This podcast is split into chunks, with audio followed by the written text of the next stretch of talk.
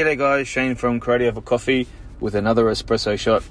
A couple of weeks ago, maybe a week ago, I wrote a post on my own uh, Facebook page that garnered a bit of interest, both negative and positive, uh, which is fantastic. You, you, you, want both. If, if everybody agreed with you, then you know you, you're probably not delivering any earth shattering news or changing opinions or shining a light on anything. So I'll read you my post and then I'll go in a little bit more about it. But this is an espresso shot, so just a little bit.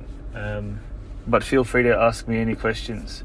And again, this is my my podcast, my Facebook page, my my experiences. It, you, you, don't have to agree with it. That's totally cool too. Um, you know, if you if you don't agree, tell me. I, I don't mind. I have a thick skin, so I'm, I'm sweet. So this is it. We do not do bunkai for pinan kata. Most instructors don't understand kata. Oh, maybe that's where people got a little bit upset. But anyway, I'll keep reading on. the pinan kata were created and modified and modified and modified and modified and modified for the purpose of teaching school children. I don't believe there was any intention of having a purpose to the pinan kata other than it was a pattern for the kids to learn to become stronger, fitter, and follow the rules. It was based around physical education. Gymnastics was the term they used, but uh, it is it is really physical education. What the in what the European schools were doing. Original, I, I wrote OG. If you're not sure what OG means, means original gangster. I thought it was pretty cool writing it. So, OG Tode or Taodi, which is the older name for karate, um, was an individual pursuit with individual movements. Physical education karate and later Japanese karate is karate for the masses. Cookie cutter that everyone must fit the same frame or the same mold. And if you're asking me about other kata, Passai for example, then I look at kata having a few elements. A. The repetitive practice of kihon or kihon waza, no application. B. Connecting moves to fit a pattern. No application. When I say application, I mean bunkai, or, or, or a practical application for the movement, or any, or, or a, a reason for doing the movement when for combat or, or self defense. D. Oh, sorry. C. Movements for exercise and strength building. No application. D. Unique techniques or a series of techniques. Application. So to understand kata, you need to understand karate. To understand karate, you need to know the history of karate, both China hand karate and shurite. Otherwise, it's just dance movements. Boom. So yeah, I mean, I it's not. Um, I didn't say anything that anybody else has, hasn't said before. I'm just saying it in a uh, on my Facebook page in a in a smaller bite-sized chunk, I suppose. But when I look at the pinan kata, I, I don't do any bunkai for it at all.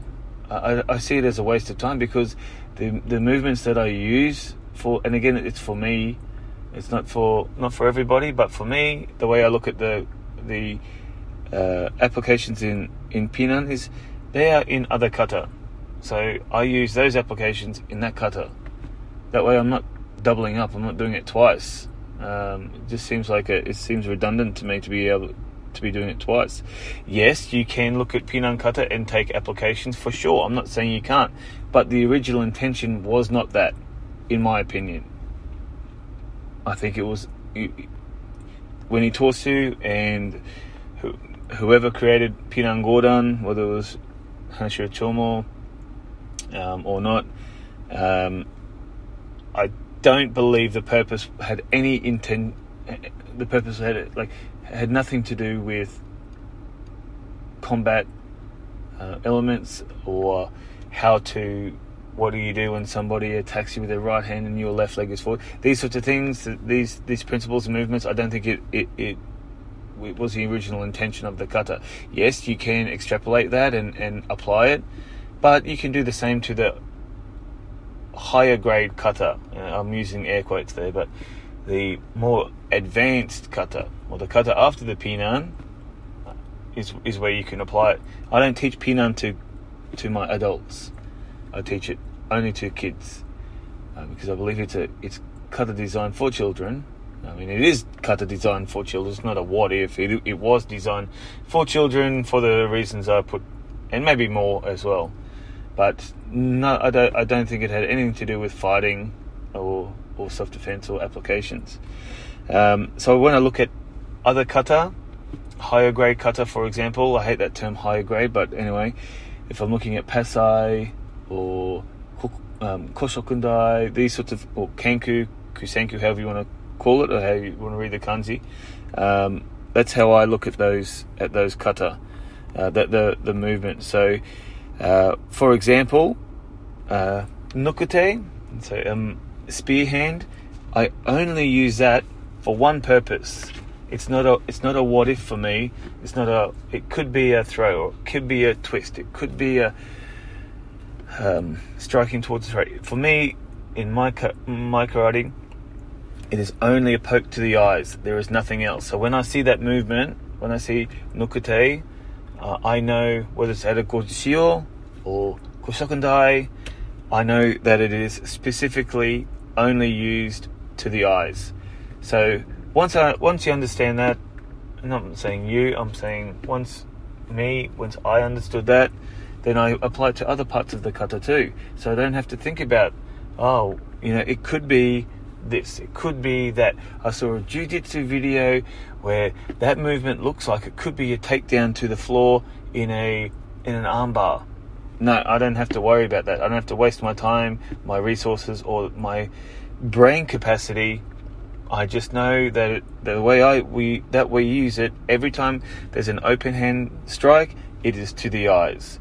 Another example of an open hand strike, and I don't have to worry about what the application could be, is in Kosokundai again when you turn to the side and do it and deliver a front kick. So just before that front kick, it's an open. Oh, sorry, it's a closed fist out to the side. I know that is also a strike to the eyes, and then a kick to the groin and an elbow strike. If I'm in close, it's an elbow. If they've moved back, it's a straight punch. I don't have to worry about anything other than that because I know that is the movement. That is the movement that we use for. So I don't have to try and think about different ways of how. What if somebody grab your shoulder and you turn to the side and you use that? No, I don't use it that way. I only use it specifically as a poke to the eyes, a kick to the groin, and an elbow. And if they've moved back, a punch. So the elbow is only only works if the person's in close. If they're not in close, then I, then it's a punch. So once I once I understood that, looking at kata is very easy for me. It's much e- it's much easier once you understand those those parts. But anyway, that's the way that I look at kata, and that's how that's why I don't teach pinan kata to to my adults because all that, that that stuff is already there in in the other kata that we do, so we don't have to you know have to do it twice. Um, the first kata I teach is naifanchi, naifanchi shodan to my adults. Second kata I do is rohai, and then third kata is seisan. Alright, so there's lots of kihon already in those kata that I don't have to practice kihon waza moving up and down the floor, practicing 75 downward blocks, uh, 87 knife hand blocks because the kata the, the kata has it, so I don't have to waste my time, waste my students' time. But anyway, this was not about that. It was more about the, the pinan kata. Love to hear your thoughts. If you hated it, let me know. If you loved it, let me know. If you were so so, let me know. If you didn't understand, let me know. And that's a big one too. Um, not understanding and not asking questions and just um, just going by what your sensei says. Unless you're my student and I'm correct. just kidding. But yeah, let me know. All right, thanks guys.